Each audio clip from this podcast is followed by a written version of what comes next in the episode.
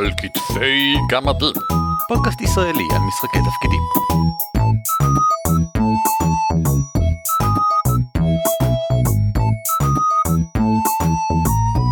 שלום וברוכים הבאים לפרק 177 של על כתפי גמדים, פודקאסט ישראלי העוסק במשחקי תפקידים, שמי הוא ערן אבירם. נעים מאוד, שמי אורי ליפשיץ. וביחד אנחנו עונים על שאלות מהקהל, שאלות מהקהל, לה לה לה לה לה לה. אתם שולחים לנו שאלות על בסיס די קבוע חלקכם, ואנחנו עונים על רובן דרך המייל ועל חלקן גם דרך הפודקאסט. והחלטנו לאסוף עכשיו כמה מהשאלות היותר פופולריות או מעניינות או קצרות, בוא נהיה כנים, מהחודשים האחרונים, לפרק אחד שבו אין סוג של נחזור על דברים שכבר אמרנו בעצם, או נחדש ונעדכן, או אה, נקריין ונשפר. כן, האמת היא שפשוט כשאנחנו נתקלים בשאלה שנראית לנו בעלת דחיפות, כמו הסשן שלי תקוע בנקודה הזאת והזאת, יש לי שחקן עם בעיה כזו או אחרת, איך אני עוזר לו, אנחנו משתדלים לענות כמה שיותר מהר. אה, unfortunately זה אומר שהרבה פעמים התשובה בטקסט היא פחות uh, ממוקדת, כי המטרה היא להחזיר תשובה כמה שיותר מהר. ואז אנחנו לוקחים את הפרקים שלנו כהזדמנות להרחיב יותר, לחשוב בעצמנו על הנושאים יותר לעומק אה, ולחלוק איתכם. כותב לנו עמית לבנטל. גמדים. התחלתי להקשיב לפודקאסט רק לפני חודש, ואני מאוד אוהב אותו. אני לא מקשיב לפרקים לפי סדר מסוים, אז יכול להיות שלשאלות שלי כבר עניתם איפשהו. יש לי שתי שאלות, ואנחנו נחלק אותן לשתיים אם ככה. קודם נענה על הראשונה. בנושא המכני, במגוון שיטות ששיחקתי בהן, קורה לפעמים שיש רעש שכל דמות צריכה להצליח בבדיקת האזנה כדי לשמוע, או רונה קסומה שכל דמות צריכה להצליח בבדיקת ידע כדי להבין וכדומה. לעיתים קרובות זה לא כל כך משנה איזו דמות הצליחה ואיזו לא, מספיק שדמות אחת הצליחה. במקרים כאלה העובדה שכל השחקנים עכשיו זורקים קוביות ובודקים את התוצאה לא עוזרת בכלום ופוגעת בזרימת המשחק. שאלתי היא, איך לצמצם זריקות כאלה לזריקה אחת לכל החבורה באופן שעדיין יגרום לשחקנים להרגיש שיש להם סיכוי הוגן להצליח, שעדיין כל דמות תורמת להצלחה הקבוצתית, אלא אם אין לה שום קישור רלוונטי לנושא, ושלא יהיה מסורבל מדי. מן הסתם הפרטים המדויקים השתנו משיטה לשיטה, אז אשמח לשמוע את התחושות הכלליות שלכם לגבי איך צריך פתרון כזה להיראות, או דוגמה ליישום שלו בשיטה ספציפית, כמו גוף 20 כלשהי. בתודה, עוד מעט השאלה השנייה שלי. כן, בוא, בוא נענה לו, אורי. טוב, אה, בקמפיין הנוכחי שאני משחק בו, בסטרס בסט, אנחנו בדרך כלל אוהבים לעשות כמה שיותר גלגולים מקבילים. כלומר אם המנחה יגיד משהו כמו אה, יש רעש גלגלו perception כולם יגלגלו ואז כולם יסתכלו על בסטר כי יש לו את הסקילים הכי גבוהים מכולם בכל נושא. ואז באופן כללי הוא שאל טוב מישהו עבר 19 שזה הדירוג קושי של האזנה על הדבר הספציפי. מה שאני אוהב בשיטה הזאת זה שזה כן כולם מגלגלים ביחד לכולם יש תוצאה יחסית מהר אז ההפרש זמן בין אה, גלגול בודד לבין חמישה גלגולים מקבילים הוא נמוך מאוד. מצד שני זה כן זה זה גם מאפשר את האסקלציה הזאת. שאם מדובר לא יודע במערב או משהו דומה שמבחינה מכנית זה משנה מה התוצאה של כל אחד כדי לדעת מי הופתע ומי לא זה גם פותר את זה.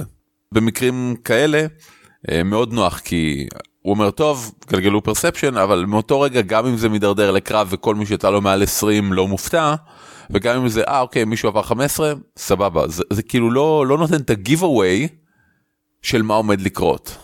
יש כמובן גם את האופציה שהמנחה באופן כללי יגלגל גלגול אחד כללי עבור הפארטי עם הפלוס הגבוה ביותר שאותו יודע מראש שזה גם נחמד. מקל מאוד על דברים שבהם בכלל לא צריך לערב את השחקנים בעובדה שהם גילו או לא גילו משהו. דבר ראשון לגבי הפסיב uh, פרספשן, ההבחנה הקבועה, אנחנו משתמשים בזה באופן קבוע עכשיו במשחקי ה-D&D שלי.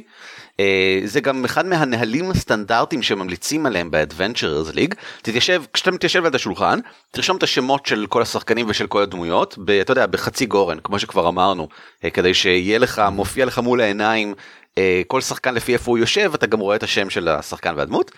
וליד זה כבר תרשום טוב. גם את הפסיב פרספשן זאת אומרת כבר ש, שיהיה לך מולך תמיד את שלושת הפרטים האלה שהם חשובים. אמ, פעם זה היה הצלות, מה ההצלות שחשוב שיהיה לך, אבל עכשיו זה לא, זה לא כל כך מעניין אותנו, אנחנו רוצים בעיקר לדעת מה הפסיב פרספשן, כי אז קל מאוד להשוות אותו להכל, אתה עושה כמנחה גלגול התגנבות אחד למפלצת, ובמקום שהם יעשו גלגולי אה, הבחנה נגד הגלגול של המפלצת, ו- וזה חוסך. אבל כאשר מגיעים לדברים יותר בסגנון של פגשנו רונה קסומה וכולם צריכים לגלגל ידע כדי להבין אותה, זה מסוג הדברים שאני מעדיף לצמצם. אמ, דבר ראשון, אני לא חושב שזה יפה סיפורית שכולם מנסים להבין את הרונה. הקוסם מנסה להבין את הרונה. אה, הכהן שמתמחה בידע מנסה להבין את הרונה. זאת אומרת, רק האנשים שיש להם איזשהו סיכוי להבין אותה, אני מאמין, צריכים לגלגל. אם כי טכנית, כולם יכולים לגלגל, וזה יהיה לא הוגן, אם ככה, טכנית, למנוע מהם. מה שאני בדרך כלל עושה, או מציע לעשות, זה שהקוסם יגלגל, ומישהו יעזור לו, וב-D&D 5, מישהו עוזר לו מתרגם ליתרון. ויתרון בגלגול זה אומר שאתה מגלגל שתי קוביות, בוחר את הגבוהה, או במילים אחרות אתה עומד להצליח. זה, זה לא כל כך סביר שלא תצליח, אם יש לך יתרון. ואז הקוסם מצליח וממשיכים הלאה. ו- וזה בדרך כלל מה שקורה. אם זה לא קורה, אז אפשר אולי שמישהו אחר ינסה, וגם אז מישהו יעזור לו, ו- ו- ואז מתחיל להיווצר לנו איזשהו סיפור על איך הסייר הצליח כשהקוסם נכשל, למשל, דברים כאלה. וזה מעניין, ולכן זה נחמד לכולם לעשות את הגלגולים האלה. מאשר, אוקיי, כולם מגלגלים, ומי שהכי גבוה יודע. זה לא מעניין, זה, זה טכני נורא. אני אפילו ארחיב ויגיד שבפייט למשל, כדי שמישהו יצליח בדרך כלל שאר הקבוצה צריכים ליצור עבורו אספקטים שהוא יוכל לנצל. כן, כן, כן. אז זה באמת מכניס את האלמנט הנרטיבי כבר בילדין מהשיטה לזה, אם הקוסם בא להבין את הרונה, אז מישהו אחד למשל, לא יודע, יביא uh, את המנורה וישים את כל הדברים כדי שהוא יוכל לראות היטב, מישהו אחר יכול... Uh, לקחת תמיסת אה, כספית ולפזר מסביב כדי שזה ייצמד לחלקים המתכתיים ולגרום לזה לרונות להיראות יותר ברור וכדומה וכדומה אז ממש יש לך את כל הסיפור בפנים. אה, זה ממש כך גם אם למשל מסתכלים על uh, Age of the Empire אם אנשים עוזרים הם נותנים לך קוביות ברח לי השם שלהם, ההפך מסטבק. אדוונטג' אה, בטח, לא משנה, הקוביות הקטנות, אלה שעוזרות, הקטנות. וכולם אומרים איך הם עוזרים, ואתה מקבל מלא קוביות אה, מיתרון כאלה, השחקן שיש לו את המימונות הכי גבוהה בזה, והוא מגלגל בשביל כולם. עכשיו, יש עוד מנגנון ב-D&D 5 לגלגול קבוצתי, שאני חושב שהוא חצי מעניין, אז אני אזכיר אותו גם כן, וזה פשוט נקרא גלגול קבוצתי, אה, בדיקה קבוצתית, סליחה.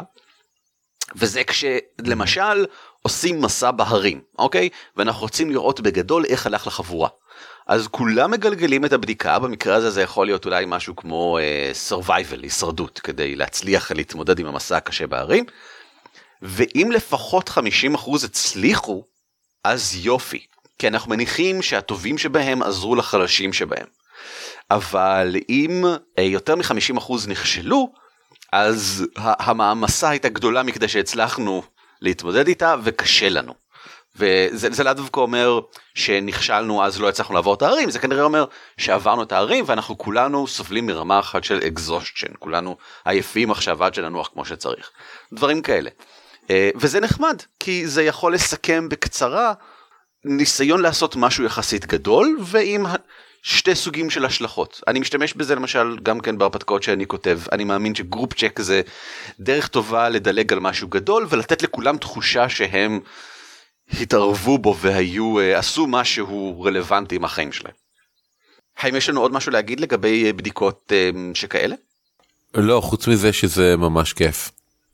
זה ממש כיף שיש רעש וכולם מגלגלים כי יש הרבה רעש מסביב לשולחן. אני לא האמת אמרתי את זה חצי בצחוק אבל אני רוצה להתייחס לנקודה הזאת ברצינות. Um, מבחינתי הרבה פעמים אני אגיד למישהו אחד לגלגל או לכל הקבוצה לגלגל זה יותר כהחלטה אה, אני לא מטה גיימית. אם אני יודע שאנחנו נכנסים עכשיו למצב שהוא פוטנציאלית קרב או משהו דרמטי אני אגיד לכולם לגלגל כמעט תמיד כי זה דרך שלי מעין ליצור את המצב כמנחה שבו כל השחקנים קשובים לרגע. כן, זה מעין סוג של rallying the men. אם, אם אני יודע שיש סצנה דרמטית מעבר לדלת, אני אגיד, טוב, אתם מתקרבים לדלת, כולם לגלגל ל perception, ואז כולם כבר מוכנים מהדפי דמות, עם הקוביות, הם אחרי גלגול, הם אמרו מספר, הם, הם ב mindset של אוקיי, הנה היכולות של הדמות שלי מול העיניים שלי, אה, מטאפורית. וזה כלי ש... שאני מאוד אוהב להשתמש בו, זה הדרך המכנית אה, לגרום באוף פליי לאנשים להיות בפוקוס. הצעה אחרונה שיכולה להיות רלוונטית בשיטות אחרות אולי זה החוליה החלשה. לפעמים אמ, השאלה הרלוונטית היא האם מישהו מהחבורה ראה? מספיק שאחת הצליחה. לחילופין זה יכול להיות האם מישהו מהחבורה נכשל, מספיק שאחד נכשל. אמ, בשני המקרים האלה כדאי ללכת לחוליה החלשה ביותר או לחוליה החזקה ביותר ולבקש רק מהם לגלגל. כי אם כולם מנסים להתגנב ומספיק שאחד נכשל, אז שיגלגל זה שהכי חלש מבין כולם. כדי לראות האם שמעו אותנו. שוב, אני חושב שעדיף לעשות כאן בכלל group check, שכולם מגלגלים, כי אנחנו מניחים שמי שטוב בהתגנבות עוזר לזה שפחות טוב בהתגנבות וכן הלאה, ואז הממוצע החבורתי הוא מה שמשנה, אבל יש שיטות שבהן group check אולי לא יעבוד כמו שצריך ויש מקרים שאולי בהם אתה גם רוצה בכוונה שהקוסם המאוד מאוד מגושם ירגיש שזה באשמתו ספציפית שנכשלנו אה, אז אז שהוא יגלגל לבד. וזהו. לשאלה השנייה של עמית לבנטל הוא שואל בנושא הפלאפי. הדבר שאני הכי אוהב בלהנחות זה ליצור עולמות. settings ו-premises. לאחרונה אני רוצה לחזור להנחות, וכל הזמן אני מוצא את עצמי עם רעיונות ברורים ומפורטים לגבי העולם ואיך אני רוצה להתחיל, אבל עם מעט מאוד מושג לגבי איך אני ממשיך. אפשר כמובן במצב הזה להריץ קמפיין sandbox, אבל זה דורש הרבה השקעה מראש בעולם או כושר אילתור. אשמח לעצה או לכלים לגבי איך לפתח סיפור מעניין כשכבר ידוע לי ה setting. יש לי הרגשה שבנושא הזה כבר יש פרק או שניים. אם ככה, עמית, בוא, בוא, בוא, בוא נענה לך, בוא, בוא נענה לך, כי זו שאלה אני חושב מאוד מעניינת. אתה אומר שנענה? לדעתי כדאי. טוב, נו, אני, אני מניח שאפשר גם ללכ, לקחת את הפודקאסט לכיוון הזה. בניית עולם זה אחד מהדברים הכי כיפים שאפשר לעשות, ואני, צר לי וקשה לי עם העובדה שברוב הקמפיינים ששיחקתי אי פעם היה רק בניית עולם אחת, כי לרוב היה עולם אחד. אמ, חיים קשים. חי... לא, כי אפשר, יש מגוון עולמות שיש בהם מגוון עולמות. נגיד ככה, אפשר לשחק קמפיין שהוא, אתה יודע, קפיצה מעולם לעולם. ואז אמנם יש את העולם הגדול יותר שבתוכו המשחק מתנהל, אבל יש לך כמה ממדים לצורך העניין עם כמה וריאנטים. The Strange אני חושב כן, עושה את זה מאוד יפה, כן. שיש כמה אפשרויות של כמה עולמות בפנים. אבל קודם כל דיברנו על זה גם ערן. יש לנו כמה וכמה פרקים בנושא ואני בהחלט מאוד אוהב את הרעיון של לפתח את העולם באמצעות משחק עם השחקנים. בין אם זה ב- לשחק איתם מייקרוסקופ שדיברנו עליו בפרק בונוס 7 ובין אם זה לדבר אה, עם השחקנים ולשחק איתם אינטרפיד שדיברנו עליו בפרק 63 יחד עם אה, ערפילאים. והתהליך הזה של יצירת עולם משותף כבר הזכרנו בכל הפרקים האלה הוא נהדר. כי הוא גורם לשחקנים ולמנחה להבין שהעולם שהם יצרו להרגיש שהוא שלהם. שהוא נוצר באמת אה, על ידם, עבורם ולמענם. כן. יש עוד שיטות כמובן שתומכות בזה, הזכרתי את פייט קודם, בפייט אתם יוצרים ביחד את ה setting של העולם. אני, אני לא אכנס לכל זה כי אני כל פעם שאני אומר יצירת עולם בפייט אני מדבר שעה על התהליך הזה. אבל לא חייבים ללכת לאף אחד מהקיצוניויות הללו כביכול. אפשר לעשות עולם משלכם בשיטות הכי הומברו, הכי פשוטות שיש. אפילו אם זה פשוט לשבת בסשן הראשון, זה מה שאני נוהג לעשות בכל סשן או קמפיין שאני מריץ, להגיד אוקיי חבר'ה, בואו שכל אחד יגיד לי משהו אחד שהוא מאוד היה רוצה לראות בעולם המשחק, ומשהו אחד שהוא מאוד לא היה רוצה לראות בעולם המשחק. אז לפעמים זה הולך לכיוונים מטה גיימינג כמו לא הייתי רוצה שיהיה אלימות גרפית במשחק שלי. אתה יודע כשמישהו אומר הייתי רוצה דינוזאורים בעולם המשחק שלי זה יוצר עולם. ואז מישהו אחר אומר כן הייתי רוצה רובוטים ענקיים ואתה אומר נהדר יש לנו פה את רוכבי הדינוזאורים לעומת משתמשי הרובוטים ו- ואיזה עולם מדהים יצרנו כאילו ב- וסתם שיחה של שתי דקות על מה הייתם רוצים לראות בעולם. אז כן, אני, אני מבין שזה לאו דווקא תשובה בשבילך עמית, בייחוד כשאתה אומר שאחד מהדברים שאתה הכי אוהב זה ליצור עולמות setting ופרמיסס. אני חושב שזה חלקית כן תשובה כי זה נהדר שעמית אוהב ליצור אותם אבל בשאלה שהוא שאל הוא לא אמר שום דבר על השחקנים.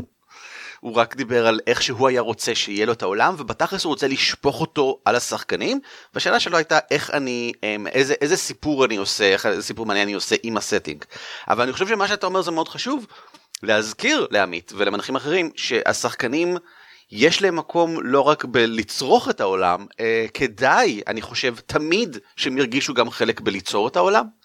אולי לא עד לרמת ה... כן, אנחנו חושבים שצריך להיות אה, דינוזאורים, אבל בהחלט לרמת ה... אני לא רוצה שתהיה אלימות גרפית, ובהחלט לרמת ה... אה, אני מגיע מעיר קטנה, ושם אני הייתי, אה, נרדפתי על ידי כולם אה, בתוך העיר, בגלל שאני מכת לא פופולרית.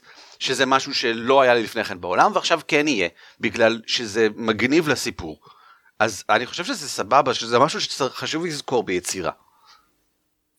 אה, נכון אבל אולי אפילו יותר חשוב לזכור שעולם הוא עולם שמתפתח setting משתנה וכמו שאמרת עכשיו גם גם אם יצרת בתור מנחה את כל העולם עדיין כשה... שחקן בא ואומר הנה סיפור הרקע של הדמות שלי הוא בא משושלת ארוכה של אצילים והמשפחה שלו בדיוק ירדה מנכסיה ולכן הוא הולך אה, להרפתקנות. צריך לשלב את זה בעולם צריך להכניס את זה בעולם באופן מאוד אה, אינטג... אינהרנטי אינטגרלי ובגלל זה אני משתדל וממליץ לאחרים תנסו למצוא זמן לדבר עם השחקנים על הדמויות שלהם לפני תחילת הקמפיין או בסשן הראשון ולמצוא דרכים להבריג אותם לתוך העולם. אתה לא סתם ממשפחה של אצילים שירדו, אתה ממשפחת הפופציצים ממערב קורקוק.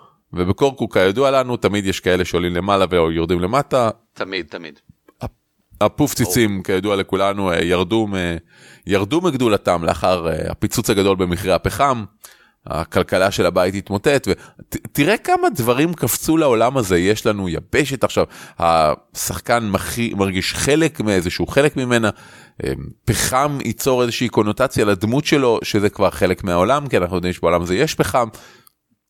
הברגנו את זה פנימה. תשמע אתה מתחיל גם להיכנס לתשובה שלי אני uh, התמקדתי בלענות לו על השאלה ש- ש- שהוא שאל um, לגבי איך לפתח סיפור מעניין מתוך הסטינג ואז הבנתי שעשינו את זה כבר אלף פעם. אז הנה כמה כישורים לפרקים שעשינו את זה בהם. Uh, הראשון זה פרק הפוליטיקה. Uh, שבו דיברנו על פוליטיקה, שזה בדיוק מה שהרגע עשית. הרגע המצאת קצת פוליטיקה, המצאת קצת מעמדות וקונפליקטים uh, ביניהם. ו, כן, אבל, ה... אבל אני כן אדגיש רגע את ההבדל. בעוד שמה שאתה אומר פה, והוא חשוב מאוד, זה תיצור פוליט, תיצור משהו מעניין ש... שזה, אני אומר על החשיבות של לקחת את הדמויות. מסכים. אחרי שהפוליטיקה כבר קיימת, פשוט להבריג את זה פנימה. מסכים, זה דברים מאוד מסכים. שונים שאפשר לעשות את שניהם. הכל נכון וצריך לעשות אני מסכים.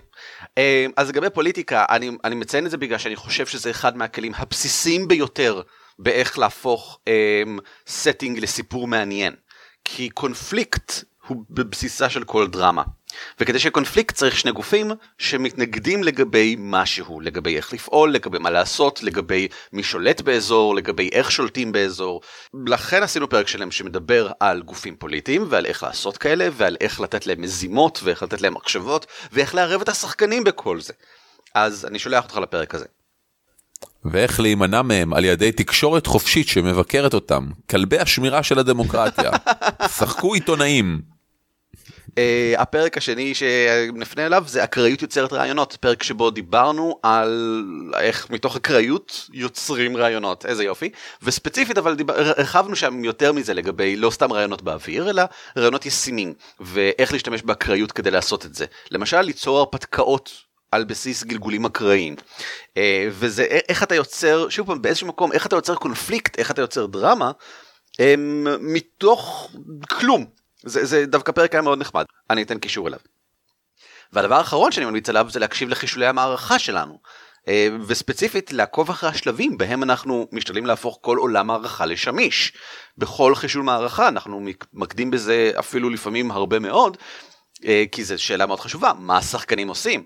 אה, מה הם מגלמים בתוך העולם הזה? כי setting, יש, יש, יש עולמות מערכה מגניבים ביקום, אבל בבירור כאלה שלא נוצרו כדי להכיל בתוכם שחקנים. אה, בגלל שאין לשחקנים מה לעשות בהם. אני יכול לדוגמה לחשוב על קונטיניום, שזה משחק תפקידים נהדר על מסע בזמן, הוא נהדר לא כמשחק תפקידים אלא כ setting. setting יוצא, כנראה setting המסע בזמן הכי טוב, הכי קוהרנטי שראיתי בימי חיי. אבל מה? לא כל כך ברור מה השחקנים אמורים לעשות שם. לא כל כך ברור מה, מה הפתקאות שאתה עובר ואיך עוברים אותן. אז, אז זאת בעיה גדולה, וזו בעיה כל כך גדולה שאני לא חושב שיש לה פתרון במקרה של קונטיניום, ואכן אף אחד לא מוכר את המשחק הזה כבר איזה 15 שנה. וזה, וזה אחד מהמאפיינים המיוחדים של עולם משחקי התפקידים, שאנחנו חייבים שיהיה לשחקנים מה לעשות. לא כל setting בהכרח מתאים לזה. אה, אז תעקוב אחרי חישולי מערכה, זה אחד מהדברים הכי אה, קריטיים שאנחנו עושים בכל אחד מהם. אני חושש באופן כללי זה תמיד טוב לקחת דוגמה. בייחוד במקרים כאלה שבהם אתה אומר, אה, ah, אוקיי, איך אני עושה X? האם מישהו כבר עשה X? האם אני יכול להסתכל על השלבים והתהליכים שהם עבור יצירת X? אולי, אולי אני אלמד, ואולי יותר טוב, אני אעלה על רעיונות שמי שעשה לא חשב עליהם. אה, היה לי חבר שהיה קוסם, לא, לא, לא רולפליי, היה באמת קוסם סטייג' מג'ישן שהופיע בפני אנשים. והוא אמר שאחת מהדרכים הכי מדהימות ללמוד לעשות קסם, זה לראות מישהו אחר עושה אותו, לא, לא לראות איך הוא עושה אותו באמת, כאילו לראות את המופע שלו, ואז לנסות לחשוב בעצמך איך אתה היית עושה אותו. עכשיו רוב הסיכויים שהדרך שבה אתה תעשה אותו, שונה לחלוטין ברמת מאחורי הקלעים מאיך שהבן אדם השני עושה אותו. אבל זה לא משנה כי השגת את אותו כן. אפקט. כן, נכון, נכון, נכון, נכון, נכון, נכון, נכון, נכון, נכון. או, הרבה נכונים. תמיד טוב להסתכל על אחרים, בין אם לקבל רעיונות טובים ובין אם לקבל רעיונות רעים. נעבור לשאלה הבאה אה, מאדם אחר, מסתורי, לא מסתורי בכלל, הוא קצת מסתורי אבל אנחנו לא רוצים להגיד את השם שלו כי לא ברור לנו מהמייל האם זה נוח לו שנגיד או לא. במקרים שלא ברור לנו, במקרים שאתם לא אומרים לנו במפורש שאתם מסכימים שנגיד, אנחנו לא נגיד. אז כותב לנו איש. שלום גמדים, עוצו לי בבקשה רבה מכם. אני וחברתי משחקים בהרפתקה מהנה במיוחד במוד 5. המפגש האחרון היה משובח במיוחד, הפלאדינית שלנו תקפה שומר שרצה לכלוא משפחות ממחנה שודדים, ילדים, נשים וזקנים. היא תקפה את השומר כדי להכניע אותו, והוא אכן נכנע, והחליט לחזור לכפר ונשבע לספר לכולם על ההתנהגות שלה שלא הולמת בכלל פלאדינית. says who. אני גם כן לא ברור לי למה היא לא הולמת, אבל בסדר, אולי הוא סתם, אולי הוא סתם אמר את זה. אמ, הבעיה היא שהשחקנית מתחרטת עמוקות על החלטתה ושוקלת בין להחליף דמות, לשנות את הדמות הנוכחית, או לוותר על המפגש הבא בשביל לחשוב על דמות חדשה. הטענה שלה, שהיא מתחרטת על איך שהיא שיחקה. אני, mm. בתור שחקן שחשוב לי שכולם ייהנו במשחק, הצעתי לשכתב את הרקע. הרי אנחנו בסך הכל במפגש הרביעי, ואף דמות לא נחשפה לרקע הזה. או להציע רעיון יצירתי ומעניין לפיתוח הדמות, על מנת שתתאים להשתלשלות האירועים ותהיה מעניינת וכיפית. השחקנית לא רצתה ללכת על דמות פלאדינית שוברת שבועה או פלאדינית אפלה, כי זה לא האופי של הדמות שלה לטענתה. הצעתי שהנשק שלה, שלא שמנו לב אליו עד עכשיו, אבל אולי הוא בעצם נשק מחושף, עם נשמה של שד כאוטי ושובב, שנהנה מכאוס ובלאגן, והוא מטריד את הפלאדינית בעצות, כמו שדון בסרטים שיושב על הכתף וגורם לה לאבד ריכוז, וזה מה שגרם לה לשלוף את הנשק ולהתקיף. חשבתי אולי גם הפלאדינית תחליף למסדר פלאדיני אחר, שיתאים יותר לגישה הרחומה שלה לחפים מפשע. גמדים יקרים. האם התנסיתם במקרים דומים של שחקנים שפשוט לא מרוצים מאיך שהם שיחקו את הדמות שלהם במפגש מש... מסוים, עשו מעשה שאין ממנו חזרה ועכשיו הם מאוכזבים מעצמם ולא רוצים לשאת בתוצאות? איך הייתם מציעים לגשת לעניין? המטרה שלי כמובן היא לגרום לשחקנית ליהנות ולא לפספס מפגש בגלל הסיבה הזו. אני חושש שלפספס מפגש רק יגרום לתחושת הבאסה להעמיק ולהכיר את האווירה במפגש שהגיע אחריו. או אולי אפילו לגרום לשחקנית לנטוש לגמרי את ההרפתקה, או לבקש שנתחיל הרפתקה חדשה כי היא לא מוצאת פתרון שיספק אותה. אני יודע שזה לא מקרה פשוט, ושזה ממש לא תלוי בי, אלא בשחקנית ובשהם. אבל אולי מתוך 100% במקרה הזה אני יכול להשפיע ולעזור בהיקף של 10%. ואם זה יתנדנד על ה-10 האלה, אני רוצה לדעת שעשיתי את המקסימום מהצד שלי. אנא, עזרו לנו! שחקן אנונימי שאני לא אומר את שמו עכשיו. פוף, סוגיה לא קלה. ונתקלתי בהרבה כאלה, גם אצל שחקנים אחרים וגם אצל, אצלי. אמ, חשוב לזכור, אתם יודעים, בסופו של יום אנחנו משחקים משחק, כן. ואנחנו בני אדם שמשחקים משחק, וכבני אדם, הרבה פעמים מה שאנחנו מרגישים בחיי היום יום מטפטף לתוך המשחק הזה. אם אני מגיע ל... לסשן ואני מאוד עצבני, ואיזה דמות באה ומדברת עם הקבוצה ומתנהגת קצת לא יפה, יכול מאוד להיות שהדמות שלי תהיה הרבה יותר עצבנית ותגיב, אה, בוא נגיד הרבה יותר בדומינט פרסון מאשר בצ'ארם פרסון, או יותר בצ'ארם פרסון מאשר לשלוף חרב. אז יש הרבה בליד אובר וחשוב אה, לתת לו מקום, לקבל אותו ולדעת לתפעל את זה. עכשיו, אני חושב שאיפשהו שאלה מאוד מהותית בסוגיה הזאת זה האם מדובר פה באיזושהי טעות אנוש בגלל משהו שהיה מפריע לשחקן, או החלטה שגויה של השחקן לגבי הדמות כי הוא קרא את הסיטואציה לא נכון למשל. Mm. אז קודם כל אם, אם אני אומר וואלה לא שמעתי שתיארת אותו כאור גדול ומרושע חשבתי שהוא סבתא חמודה וזקנה ולכן התנהגתי איך שהתנהגתי לגיטימי להגיד משהו כמו אה אוקיי אז היה פה אי הבנה בוא נראה איך מיישרים את זה. לבין וואלה אני אני החלטתי לעשות את זה אני זה עכשיו צריך להתמודד עם ההשלכות של מעשיי וגם עם זה צריך יש רמות שונות של התמודדות. אני בגדול רואה כמה אפשרויות. האפשרות הראשונה, פיתוח דמות. זו הזדמנות נהדרת לפיתוח דמות כשדמות עושה משהו שלא מתאים לה. זה נורא הגיוני שהיא תתחרט על זה, זה נורא הגיוני שהיא תקפיד יותר ויותר על דברים דומים בעתיד. אחרי הכל מידע חד פעמית יכולה להיות כלי שמחזק את האמונה של הפלאדין בצדקת דרכה, אוי לא, אה, יכול להיות שהיא הולכת עכשיו אה, כמו כל הנצרות לאורך חייה, היא הולכת להתוודות. ברגני אבי חטאתי, מה עשית, הרבצתי לשומר מסכן ב... איפה זה היה? איפשהו. אה, איפשהו, אה, באיפשהו, כן, הם מאוד מעצבנים באיפשהו, you are excused וכדומה, don't do this again, ואז הדמות מאוד מאוד ממוקדת עוד יותר בדרכה. זה אגב משהו מאוד חשוב להבהיר, הדתות בעולם שלנו באמת מודעות לכך שכולנו אנשים וכולנו טועים וכן הלאה, יש תמיד דרכים לכפר ו- ולחזור בך ולהתנצל ויום כיפור לדוגמה וכאילו יש דרכים לנקות את ה slate לנקות את, את החטאים או whatever שעשית כנגד הקוד המוסרי הנוקשה שלך וזה חייב להיות כזה גם בתוך עולם פנטזיה אם אתם רוצים שיהיה בו איזושהי מידה של אמינות ובכן פתרון נוח לשאלות בדיוק מהסוג הזה. כן שלא לדבר על פלוט הוק. לחלוטין. אה, היית מאוד לא נחמדה, לכי ותעשי משימה עבור תושבי העיר כדי להראות להם שאת מתנצלת ושליבך טהור. נכון, נכון, נכון. שזה אוסום. אגב, אני מדבר רגע על המנחים, קבלו את זה, אם אתם נותנים לשחקן את האופציה או לשחקנית. למחול לדמות שלו, תדאגו שאם הוא מצליח במשימה שניתנה לו, באמת תמחלו לו. תעשו את השינוי, תנו את ה... payback, את ה cop-out, את מה שצריך. אפשרות ב', שאני גם נורא אוהב, לקחת את זה לקיצוניות. טוב, אני obviously התנהגתי בצורה לא תקינה, נהניתי מזה, אולי אני לא צריכה להיות פלאדין, אולי אני צריכה להיות אנטי פלאדין, או כל וריאנט אחר. שוב, אם זה ברמה של התפתחות דמות, כן. אני לא אסתכל על זה כעונש, אני לא אסתכל על זה כ... אה, איבדת את הכוחות שלך, אלא להפך, נשמה של פלאדין שאיבדה את הקשר לאל שלה, יש לפחות 12 אלים מרושעים או ניטרלים כן. ניטרלי מפוקפק, אני אוהב את הנטייה הזאת, שיבואו כן. ויגידו, אה, נשמה של פלאדין, במצב טוב, לא משומש כמעט, למה לא? כן, בהחלט. ואפשרות ג' שאני בטוח שרובנו פחות אוהבים, היא לעשות רטקון. רטרו קונטיניוטי להגיד תשמעו אוקיי שזה בעיקר לגבי מה שתיארתי קודם שהיה אי הבנה של המצב. כן, אוקיי כן, כן. בבירור דוד פה לא הבין שהוא לא נעמד ועוצר שתי אנשים שמסתערים קדימה אלא נעמד ועוצר שני רכבות. אולי טעות שלי כשקראתי לרכבות שמואל וירוחם אמ, אז אני אבהיר מחדש יש שני רכבות שנוסעות לכיוון של הדמות שלך מה אתה עושה.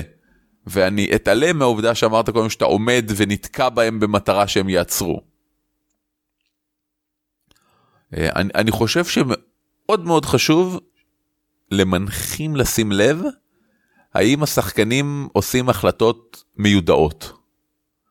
אם שחקן מבין שעכשיו אם הוא אומר אני עושה X, ברור לו מה שאמור להיות ברור לדמות בשלב הזה. כי דמות תדע אם מה שהיא עושה עכשיו, ברוב המקרים, יגרום לסערה של האנשים מסביב. יגרום לזה שמישהו ישלוף חרב. יגרום ל- להשלכות מסוימות. כי אתה חי בעולם, אתה יודע מה יהיה בגדול תגובה הגיונית של אנשים.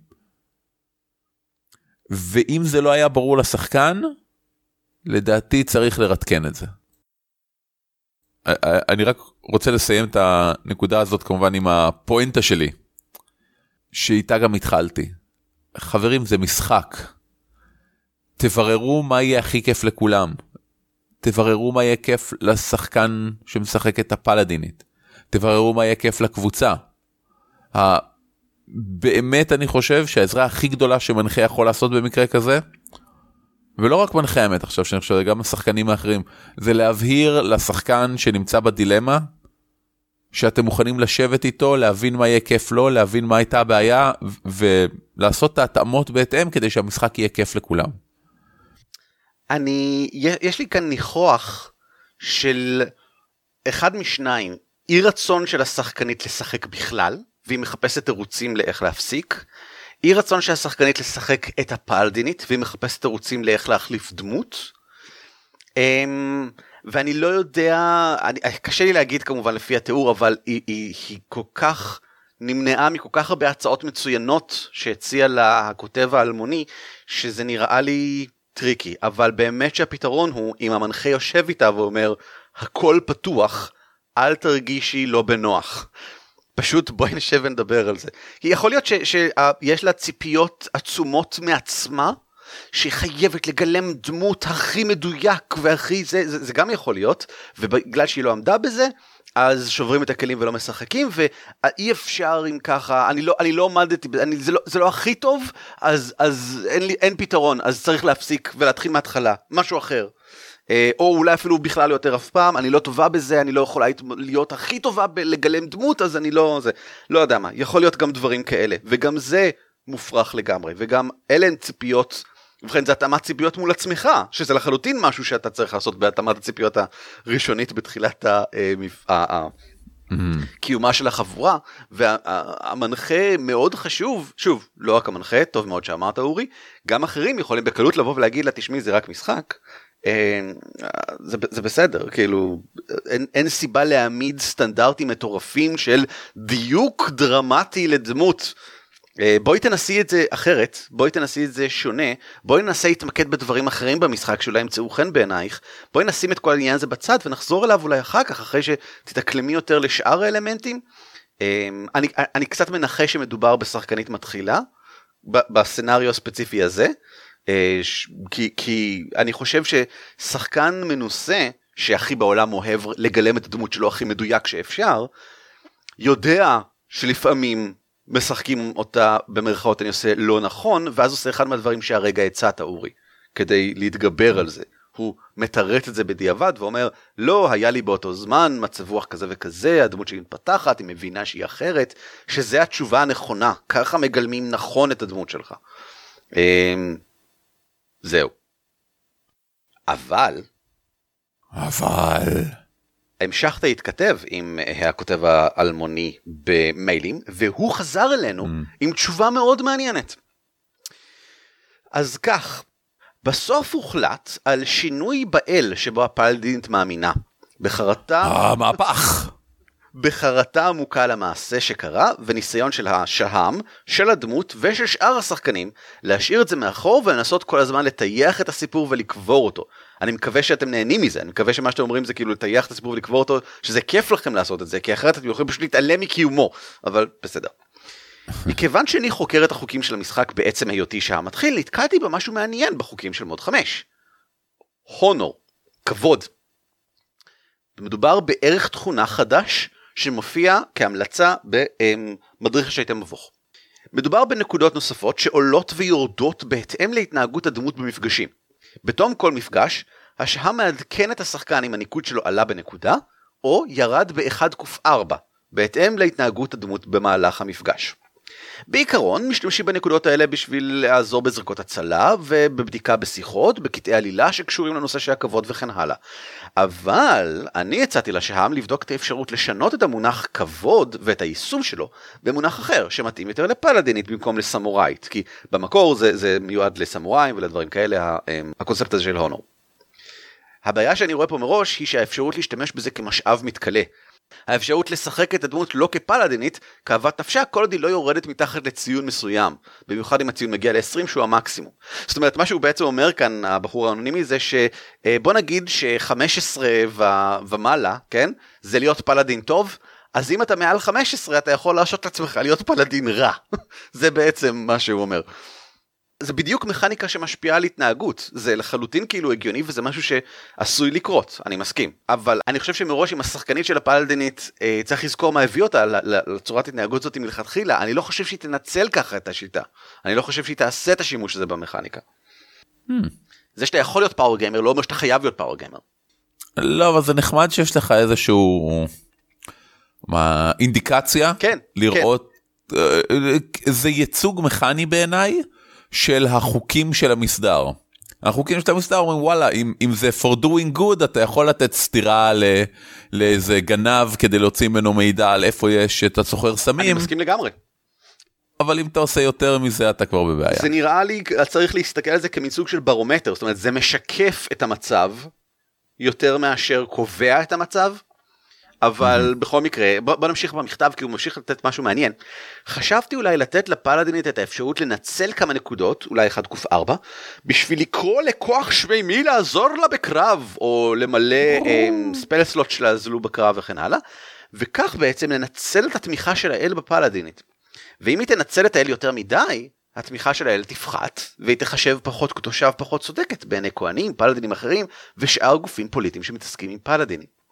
ואני חושב שזה מאוד נחמד ואני חושב שזה משהו שאני הייתי שמח לשים אם זה באמת משהו שמעניין את השחקנית של הפלדינט לראות במשחק.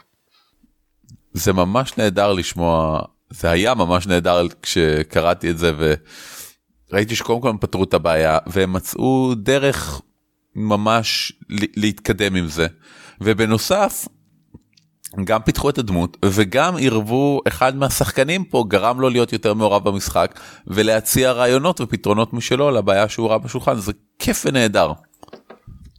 בסדר גמור. נראה שאנחנו עברנו על כמה שאלות שנשלחו אלינו היום ואם גם אתם רוצים לשלוח אלינו שאלות אנא זכרו שני דברים חשובים. האחד אם מדובר במשהו דחוף ציינו זאת בשורת הכותרת או בשורה הראשונה או משהו כזה כדי שנדע דחוף חשוב שנחזור אליכם בתוך נגיד כמה ימים. ודבר שני, אם אתם רוצים שלא נגיד דברים, ציינו זאת במיוחד. אם אתם רוצים שכן נגיד דברים, ציינו גם את זאת במיוחד. הגידו לנו מה אתם רוצים שנגיד ומה לא. לאחרונה למשל קיבלנו מייל ממישהו שאני לא אציין את שמו, אבל הוא הרשה לנו לדבר על חצי מהמכתב, וביקש שלא נדבר על החצי השני. וזה מאוד נוח לנו. היו מפורטים, הסבירו לנו מה אתם רוצים, ואנחנו נשמח לשרת אתכם בהתאם. המייל שלנו הוא גמדים את roleplay.co.il ועכשיו נעבור לגמדים חופרים. הגמדים חופרים! הקטע הזה מגיע בתוכנית כשיש לנו לפעמים משהו מעניין להגיד על היקום, החיים, או בדרך כלל משחקי תפקידים ומשהו שרלוונטי אליהם. אה, בוא נתחיל. טוב, אני ראיתי סרט אתמול בערב. מדהים. הסרט הזה היה The Last Witch Hunter, צייד המכשפות האחרון. או צייד המכשפה האחרונה, כשאני חושב על זה זה אמביוולנטי.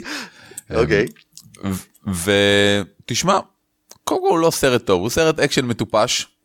עם ווין דיזל שיש לו מקום חם בליבי מאז שאני יודע שהוא אה, role player ממש ממש בקטע. כן. וקודם כל נורא נהניתי מהסרט נהניתי כי היה לו עולם נורא ברור עם מכניקה נורא ברורה, הוא היה urban fantasy מאוד מוצלח. וואלה. כל הקסמים שם היו מאוד פרקטיים. כלומר, לא, לא היה את השטויות. היה, היה ממש עולם מאוד קוהרנטי, וכש... אתה יודע, יש לך איזה קוסם שיש לו אה, פרפרים משני תודעה, אז משתמשים בזה בקפקייקס, ו... ולא יודע, נורא אהבתי את הקסם, הכל הרגיש מאוד מאוד אה, ברור. גם אם לא הבנת איך דברים עובדים, היה ברור לך איפה סוג מסוים של מגבלות. מאוד אהבתי את העובדה ש... שיש ארגונים, יש פקשנס, יש דיבורים, ואולי יותר מכל, כל פעם שעלתה לי שאלה לגבי איך משהו בעולם עובד, מתישהו במהלך הסרט זה הוסבר. וואלה. לא על ההתחלה כדי ליצור קצת מתח. דברים כמו, אוקיי, יש פה מכשפות ויש פה בני אדם ומתייחסים לזה ממש ככה, אז מכשפות הם לא בני אדם? כאילו מכשפים הם לא בני אדם? ואז מסתבר שזה משהו שהוא באמת בדם, כלומר אתה, אתה, אם אתה מכשף זה כי מישהו מההורים שלך היה מכשף וקיבלת את זה. אז זה כן משהו שהוא בלאדליין, uh, ואם המקור שלו הוא לא אנושי אז זה לגיטימי להסתכל עליהם כעל לא אנושיים. אה, מאוד אהבתי את זה. גם אהבתי את זה שהיה אה, מגוון היה מגוון של יכולות וויזואלית היה שם המון דברים יפהפיים. ה Last Witch Hunter כשהוא יצא עשו לו פרומו במסגרת Geek and Sundry ו Nerdist Channel שני ערוצי יוטיוב אה, מאוד נחמדים ומת'יו מרסר המפורסם המנחה המפורסם של Critical Role הריץ לווין דיזל ולכמה שחקנים אחרים מ Critical Role משחק קצר. אני חושב שזה איזה שעה וחצי חתכו את זה לחצי שעה. אני אתן קישור. אה, אם אתם רוצים לראות את ווין זיזל משחק. ומה שהוא שיחק זה את הדמות של עצמו מהסרט מת'יו מרסר כתב מקצוע וויץ' הנטר ל-D&D 5 שהוא, שהוא נראה מאוד נחמד. ואני נורא אוהב עולמות עם קסם קוהרנטי ו- וסגור על עצמו. אז אתה יודע מה? אני הולך לראות את הסרט הזה גם. אמ, בעניינים אחרים, לי, גם יש מה לחפור קצת. אה, דבר ראשון, את השבוע האחרון אני מעביר ב playtestים להרפתקה, מחווה אחרונה למת. אה, וואו, וואו כמה ש playtest זה עוזר, אורי. אתה לא מבין, כן. אתה לא מבין.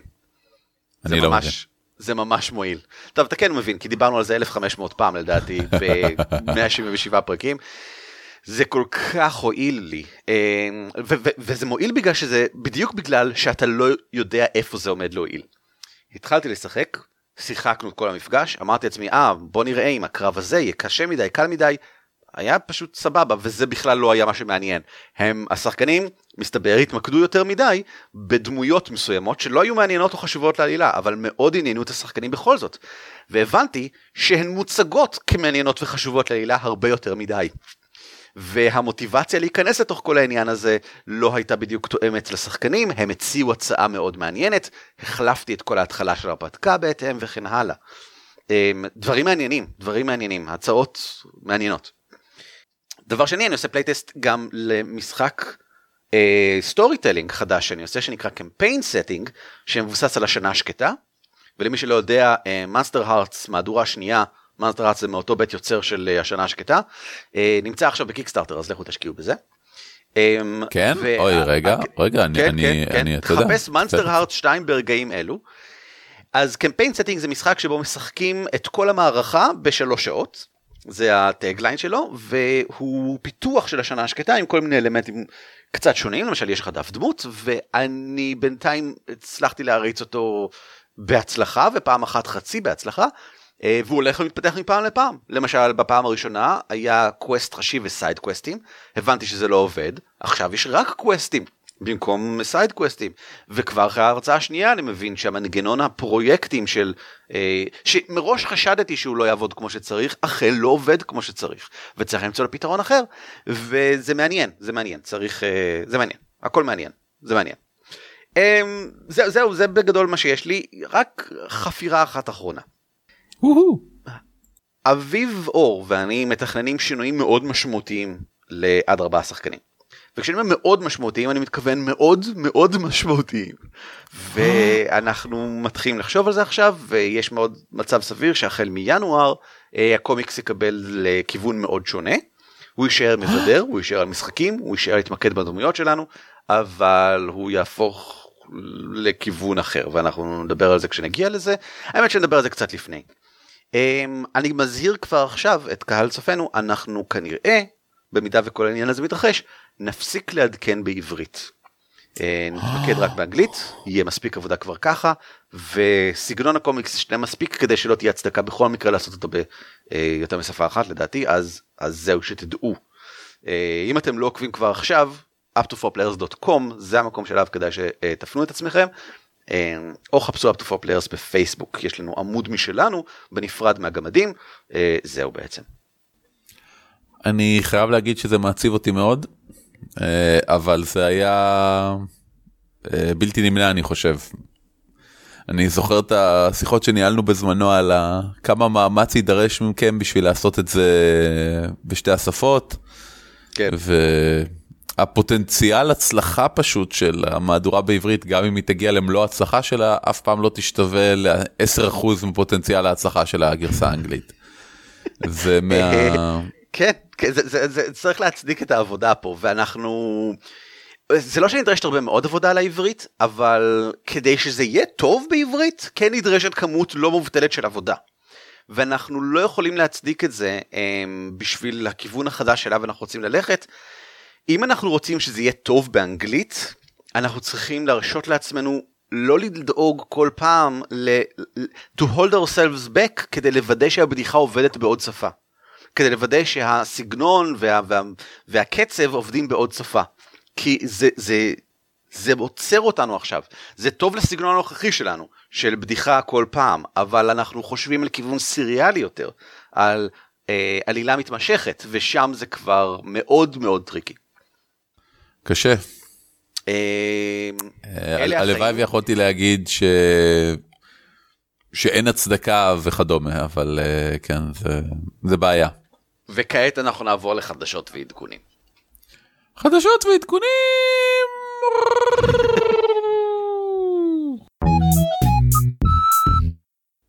ערן, אתה יודע מה ראיתי בדרייב סרו RPG? ספר לי. אותך!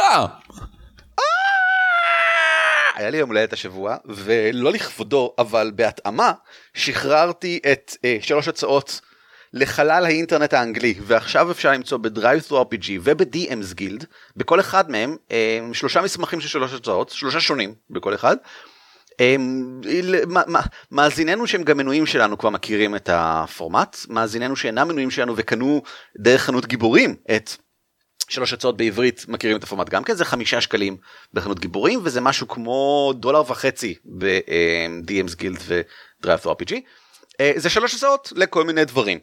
אה, והפעם בגרסה האנגלית המשודרגת זה כולל גם חוקים אה, רלוונטיים או ל Dungeon World או ל-D&D 5 לכן זה גם מחולק ב DriveRPG לבין ה-DMs Guild. אני, אני חושב שכדאי לכם להציץ בזה אם אתם רוצים נסו אולי לקנות אחד תראו אם זה מוצא חן בעיניכם ואם כן שקלו לקנות גם את האחרים. אמ, אני אגיד כבר עכשיו שאני בחרתי להשתתף בהנחות דרך האתר אז בטח עוד מעט יהיה Black Friday ואז בטח הם יורידו את המחיר מדולר וחצי לפחות לא יודע אם, אם, אם זה מה שעושה לכם תוכלו לקנות את זה בדולר. Um, בלי כל קשר לכל זה המנויים שלנו ממשיכים לקבל מסמכים שבעתיד יתורגמו לאנגלית וימחו והחודש זה יהיה שלוש חיות רכיבה יוצאות דופן. אמ, אז אם אתם רוצים הפכו למנויים שלנו כבר עכשיו במימונה ותקבלו את המסמך הזה בסוף החודש אה, ואם אתם רוצים כל אחד מהדברים האחרים אז לכו יהיו קישורים בהערות של הפרק ישר למקום שבו מופיעים כל הפרטים ככה ככה ככה. דבר נוסף אם כבר מדברים על דברים שהופכים מעברית לאנגלית ומאנגלית לעברית עיר בערפל ערכת ההתחלה אה, שאתם זוכרים נראית נהדר וכן הלאה ופנטסטי עכשיו היא בעברית ונראית נהדר ופנטסטי ומצוין. אה, אנשי הוצאת גיבורים אה, התאספו ביחד עם עמית משה תרגמו את ערכת ההתחלה, אה, לי היה חלק מאוד קטן בזה הפעם בסך הכל, אני חושב שרק עברתי על זה איזה פעם פעמיים, אז באמת שכל הקרדיט מגיע לכל האנשים שעשו עבודה מאוד קשה על העניין הזה. אני אתן קישור לפוסט של עמית משה שבו הוא אומר תודה לכולם, וכמובן אפשר פשוט להוריד את ערכת ההתחלה. אני מזכיר ש... עדיין ברגעים אלו נכון לשלב שבו אנחנו מקליטים את זה ונכון לזמן שבו אתם מקשיבים לפרק אם זה עדיין השבוע ה Kickstarter של City of Mist עדיין תקף ולמרות שהוא עבר מזמן מזמן את אה, אני חושב כאילו אחרי תשע שעות הוא עבר את ה funding יש יו כל הר... כך יפה. הוא נראה מדהים אה, וערכת התחלה בעברית נראית פשוט מדהים כאילו אני זה, והקונספט נחמד וכיף לשחק בזה. הכל נכון, הכל נכון. כן. One Shot, הפודקאסט, הם עשו ממש עכשיו, שחררו השבוע ושבוע שעבר, אה, פרקים שבו הם משחקים את סיטי אוף מיסט. וזה ממש נחמד, זה ממש נחמד לראות אותם. לשמוע אותם בעצם. זהו, זהו, אה, נסו את כל הדברים האלה. אין לי עוד חדשות לדעתי, אני חושב שכאן סיימנו. אם כך, אל תוך האפלה. ב- אוקיי, אתה רוצה להיפרד מהם לפני שאתה הולך לאפלה, או שפשוט כאילו, ג- זהו, לא רואים אותך יותר. אה, בוא נסיים בברכת בערפילים. אוקיי, בסדר. בערפילים! להתראות! על כתפי גמדים משותף ברישיון שיתוף ייחוס זהה Creative Commons 3. כלומר, אתם מוזמנים להפיץ אותו היכן ומתי שתרצו, כל עוד אתם נותנים קרדיט למקור. הצוות שלנו הוא ערן אבירם, אורי ליפשיץ ואביב מנוח, וניתן למצוא אותנו באתר שלנו ב-dwarves.org.il, בפייסבוק, בטוויטר או בגוגל פלוס, או לשלוח לנו מייל לגמדים את roleplay.co.il. על כתפי גמדים מוגש לכם בחינם, ואם אתם רוצים לתמוך בנו, היכנסו בבקשה ל-dwarves.org.il/support.